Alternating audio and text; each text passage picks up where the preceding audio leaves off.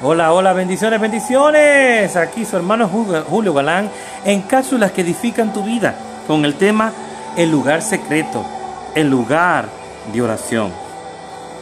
Ahora más que nunca es importante que cada cristiano comprenda que estamos en los últimos tiempos finales. Nos encontramos al borde de la experimentar el mayor derramamiento de la gloria de Dios que jamás se haya visto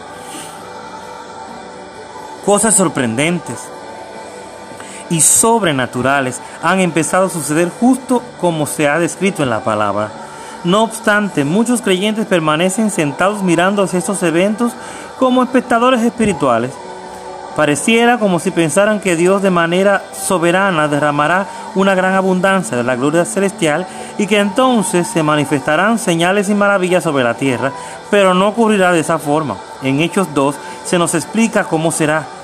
Si leyera de nuevo la última parte del versículo, eliminando la, puntuación agregada por las traductores, podría notar una conexión divina de la mayoría por, pasa por alto. Se daría cuenta que el Señor afirma que el momento en que sus siervos y siervas profeticen, declaren su divina voluntad y propósito de intercesión y fe, entonces en en respuesta a su declaración, Él hará señales y maravillas. Eso significa que si, si, este último derramamiento de la gloria de Dios viene a plenitud, sus siervos y sus siervas deben permanecer en su lugar. ¿Cuál lugar? El de la oración. Hace algunos años yo estaba estudiando acerca de la autoridad del creyente y leí varias veces cómo la oración del pueblo de Dios precedían sus obras aquí en la tierra. Aún así, yo seguía aferrado a la idea de que Él realizaba sus obras más importantes sin la intervención humana. Un día, mientras oraba con respecto al tema, le pregunté a Dios, Señor, tú enviaste a Jesús a este mundo de manera de soberana, ¿verdad? No fue así, respondió. Entonces, ¿quieres decir que hubo personas que intercedieron por el nacimiento de Jesús? Le repliqué, sí, afirmó. Luego me indicó el nombre de Simeón. Mientras él sí, el Señor, el Señor me revelaba la historia de Simeón en Lucas 2, leí cómo él fue dirigido al templo por el Espíritu Santo.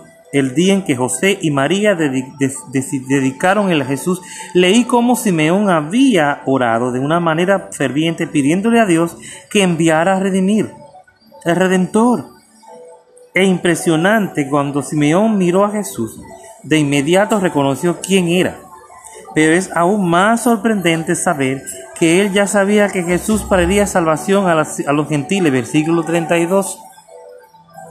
Y, le casa, y, la, casa de Cornelio, diez años después del día del Pentecostés. Debemos continuar arrodillados y comenzar a orar por la plenitud del derramamiento final en estos últimos días y empezar a declarar la palabra de Dios y su voluntad para ese tiempo final en profecía e intercesión, a fin de que Él, realice señales y milagros. Por esa razón debemos entrar al lugar de oración. Y declare conmigo, oro de manera constante. Romanos 12.2. Ya lo sabes. Espero que te edifique esta cápsula de hoy. Dios te bendiga, tu hermano Julio Galán en cápsulas que edifican tu vida.